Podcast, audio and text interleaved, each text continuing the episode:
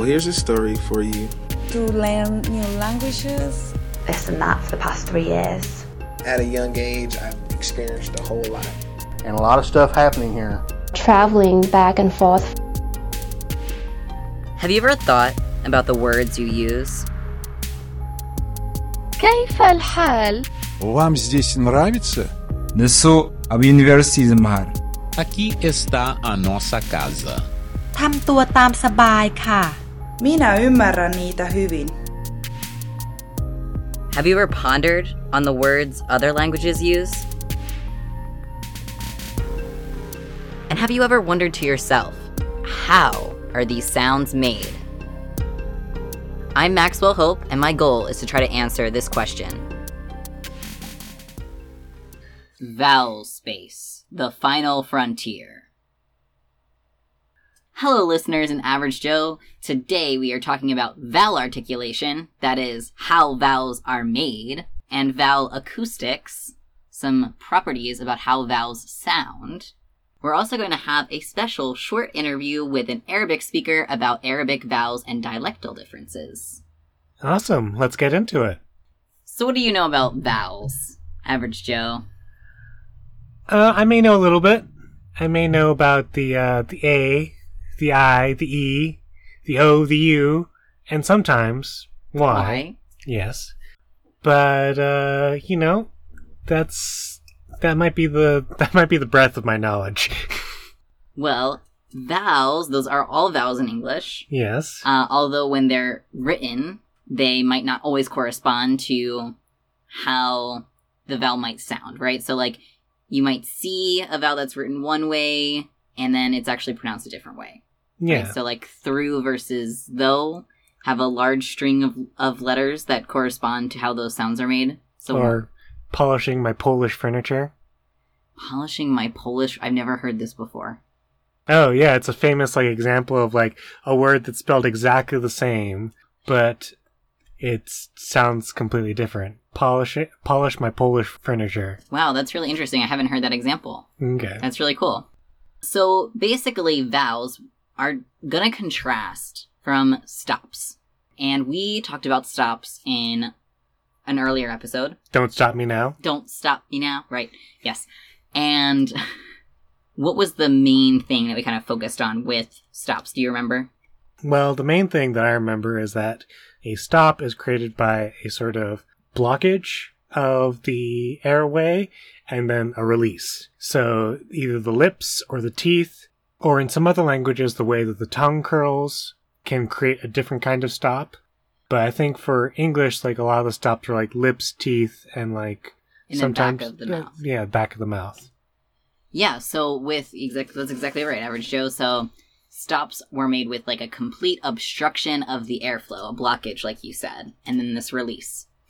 And vowels, on the other hand, are made with a complete unobstruction. So when you say ah, Ah, nothing is being blocked there, right? You sort of have this unimpeded airflow. yeah. For listeners who want to try it at home, it does. You can feel like how there's nothing in the way. Right, exactly. So our vocal tract is sort of one big tube. And we have our vocal folds, Yes. and they are vibrating.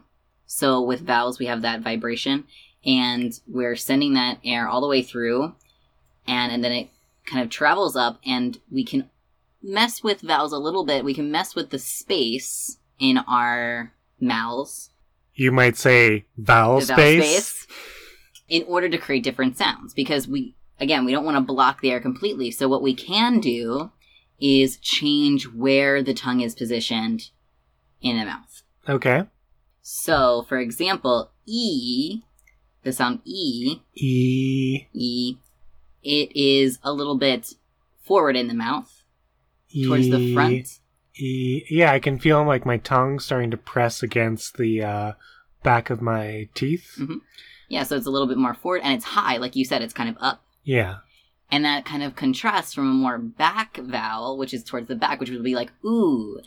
Ooh. Ooh. Yeah, I can sort of. My tongue sort of Goes goes, back. backwards. Yeah. Right, exactly.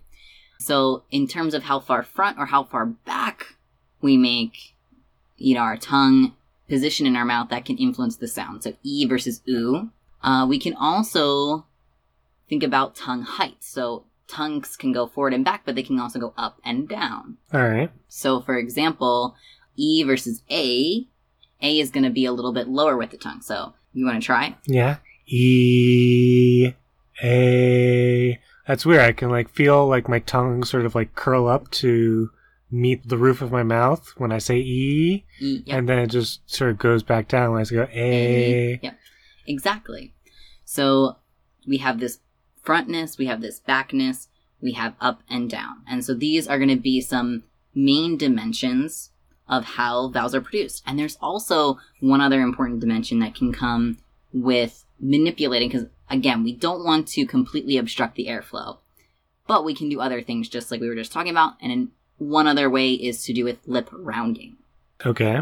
So we can go back to the EU example with E. So you can see me go E. Yeah. How are my lips? You They're- could describe them. E. It's kind of E. like uh yeah, just your lips are just opening up, but it's They're just not. kind of flat, right? Yeah, they're flat. Yeah. Whereas like ooh, Ooh, your lips come together and sort of form a an O. yeah, Yeah. exactly.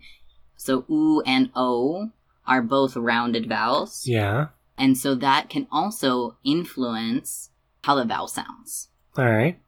So we were just talking about all of those dimensions that we can manipulate. How far forward or how far back the tongue is, how far high up it is versus how low it is in the mouth, and then also the rounding of our lips, whether it's rounded or unrounded.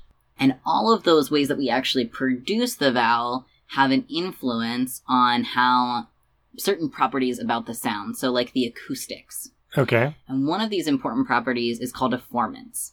And this is a little bit hard to understand, but because our vocal tract is sort of this one long tube, there are certain ways in which certain vowels will resonate more at certain frequencies. So an E sound will have different formants than an OO sound, for example. And formants are basically these increase, these bands of increased energy, increased amplitude, where that sound is naturally going to be resonated at. All right. So the formants, so they're basically like, no matter how I pitch the E, Exactly. The E is always going to sound. So I could go high, high E or E, and but the E is always going to sound like an E no matter how I pitch it. Yeah, because of the pattern of those formants. So even if your bass pitch might be lower or higher, the way that those formants relate to each other, so like the the first formant in relation to the second one and the third one, for example, are going to have a generally similar pattern. Okay. So even formants can change based on so like some people have higher formants versus lower formants and those can change like they can all go up or down however in general they all pattern so like the e will have a patterning of their formants in a certain way versus an oo will sound very different Yeah. because their formants are kind of unique Yes. does that make sense Yeah. so it's just like this increased bands of energy due to where you're actually placing the tongue in your mouth and if you're rounding your lips or not. Okay. So that's about acoustics. And one thing that's really interesting is that there are actually studies where we can have someone listen to their own voice. So they'll be producing sounds and we'll sort of feed that sound back into them, right? And so they're listening. But in the middle, we're going to kind of perturb or mess up their speech a little bit and we're going to change those formants. And what we see is that they actually adapt to kind of like compensate or change their own vowel space because what they're hearing has had those formants manipulated. Fascinating. So basically, you are you're inducing sort of a a speech change. Exactly. All right. And that also, one other way that we can actually use formants to sort of fool someone or maybe manipulate their perception is that we can change how the vowel in relationship to like the stop beforehand sort of relates to each other. So like ba versus da. So we can actually take like a ba signal and sort of manipulate that space in between the stop and the vowel just by changing a little bit between like where the stop is in the formants of the vowel, which is called the formant transition.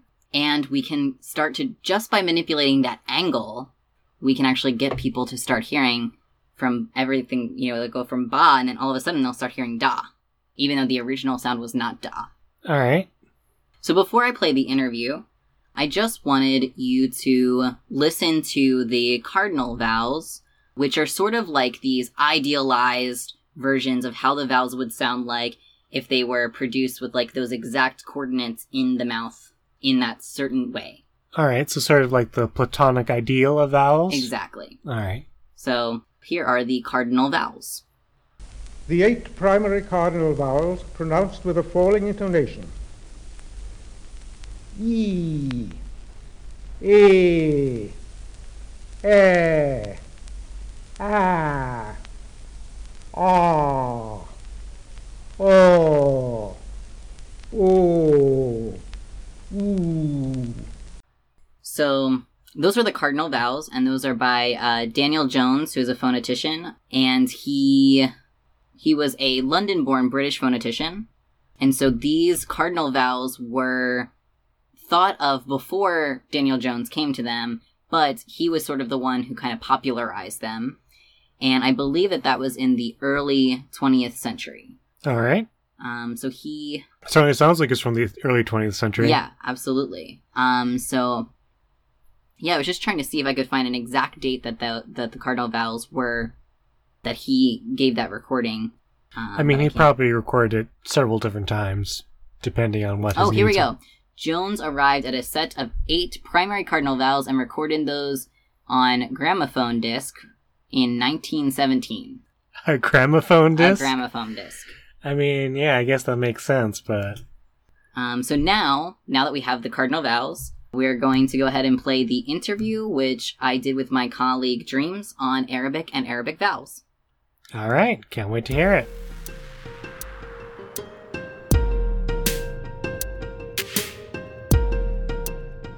Alrighty. Um, so we're recording here at the department, and I have my friend Dreams, who's here to share a little bit about vowels in Arabic. So I'm going to let her tell you a little bit about that. Yeah, hi, thank you, Maxwell. So, in Arabic, we have the typical vowels, not complicated vowels. Uh, we have like six vowels in the modern standard Arabic, and it's different with the dialects. Some dialects have two more, some dialects one more. It depends on the dialect that's speaking.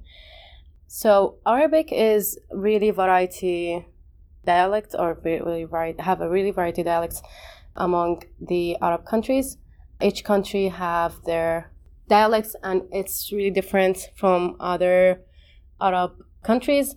Like for example, in my country, if we are talking in Arabic with someone in our dialect with someone else from another Arab country, there will be a lot of misunderstanding, even though it's Arabic.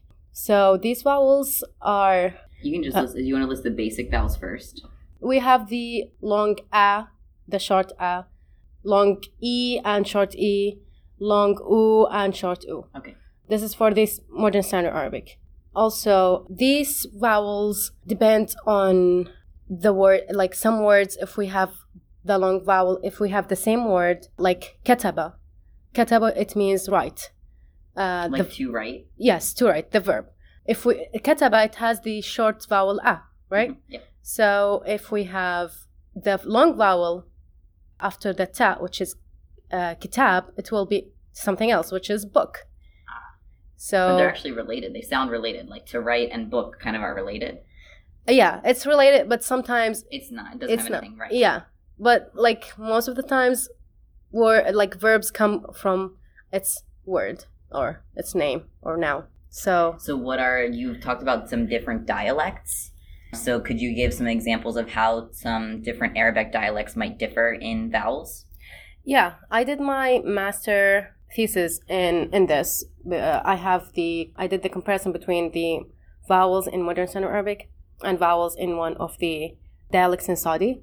So this dialect has another extra vowel which is e, because in dialects we tend to be like more simple because the modern standard Arabic is like more formal. It's for the books, news, interviews. Dialects are, for example, if I say the word, like a lot of the words are the same, like madrasa. Madrasa is school.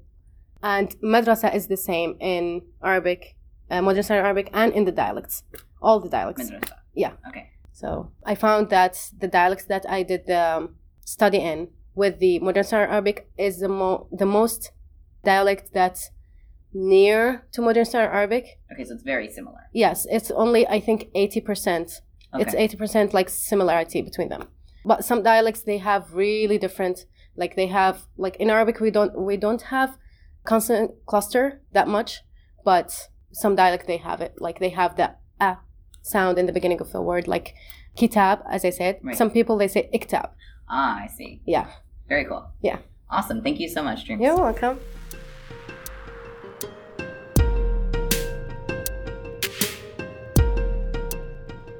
Oh, that was very interesting, especially hearing about the differences between dialects of Arabic. Exactly. And we obviously have dialectal differences in English. Even just within America, we have a lot of different dialects. And I know that you were thinking also the differences between like American dialects versus British. Yeah, you know, the famous aluminum versus aluminium example. And also, you, uh, Average Joe, you also had brought up word differences. So not just sound differences, but there are also other differences. Yeah, water closet versus toilet, trousers versus pants, stuff like that. Yeah, so there's definitely all sorts of dialectal differences that are interesting, and sound differences are sort of what we're interested in. So vowels are kind of an integral part to creating these dialectal differences when it comes to sounds. So there's different vowels in different American dialects, and what are some of the dialects that you think of, Average Joe, when you think of Well, a famous dialect that I can think of is sort of the uh, Texas drawl. the Texas drawl? What is the Texas drawl? Well, it's certainly not the Texas jaw. It's not the Texas jaw. Although it is, perhaps, that average Joe thought it was called the Texas jaw. Perhaps average Joe has been mishearing that his entire life.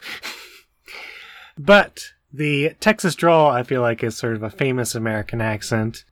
And it's very regional. Like, it's not like a southern accent which crosses several states. It's like very centered on one state. So, are there any things that you specifically like in terms of how things are pronounced?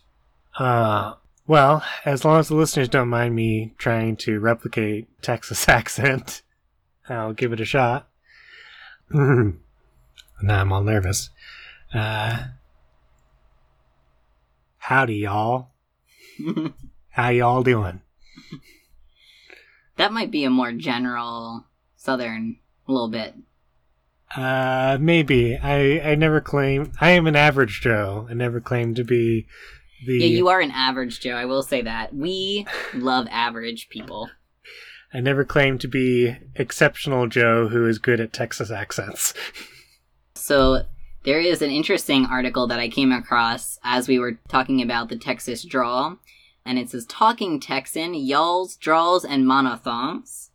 And the thing with monothongs, we, we didn't talk about this earlier, but there is a difference between a monothong and a diphthong. Have you heard of a diphthong before, Average Joe?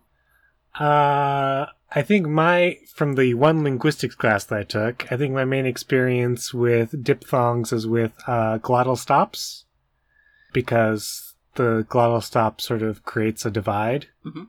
Or I could be entirely wrong. It was just one linguistics class.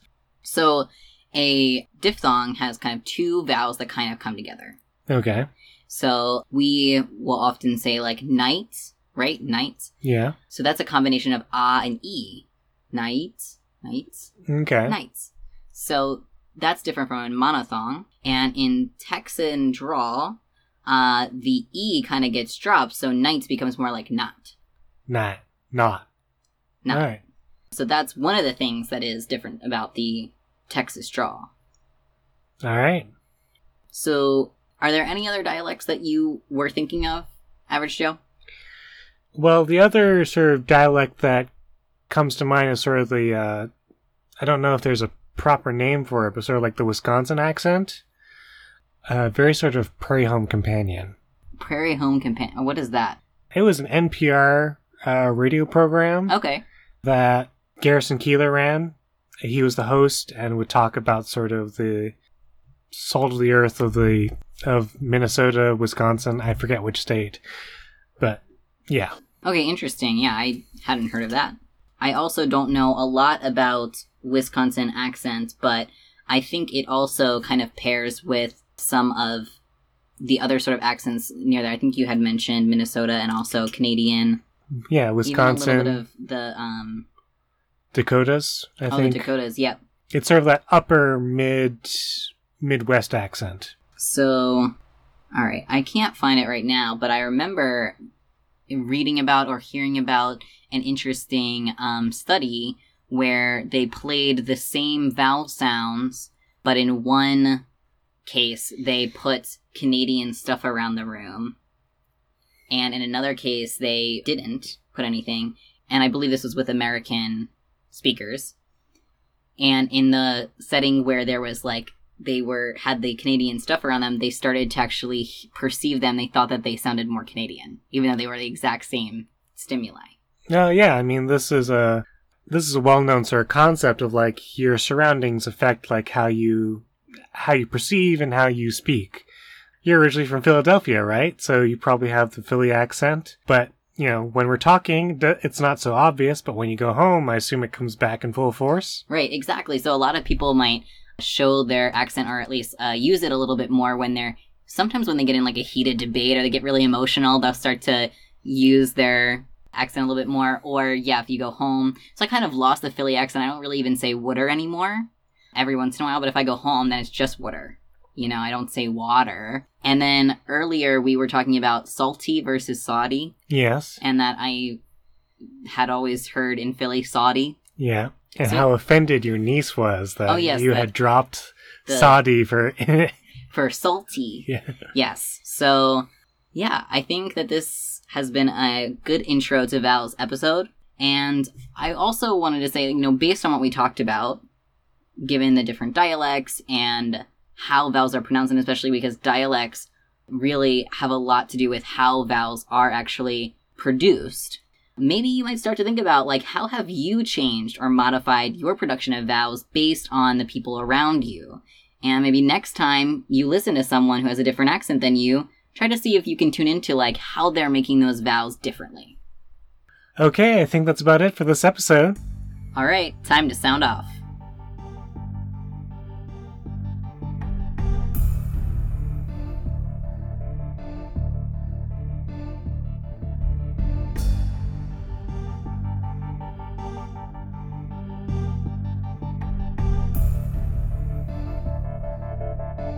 Hooked is produced by Maxwell Hope and Jeffrey Ferris. It is edited by Jeffrey Ferris. The role of Average Joe was voiced by Jeffrey Ferris. The music in this episode was Unwritten Return and Impact Prelude, which were created by Kevin MacLeod and licensed for use under Creative Commons. You can find Kevin MacLeod's music at his website, www.incompetech.com. Vocal samples were used from the International Dialects of English Archive and licensed for use under Creative Commons. You can find more example of English dialects at their website, www.dialectsarchive.com. Vocal samples were used from 50languages.com and licensed for use under Creative Commons. You can go to their website and learn another language for free at www.50languages.com.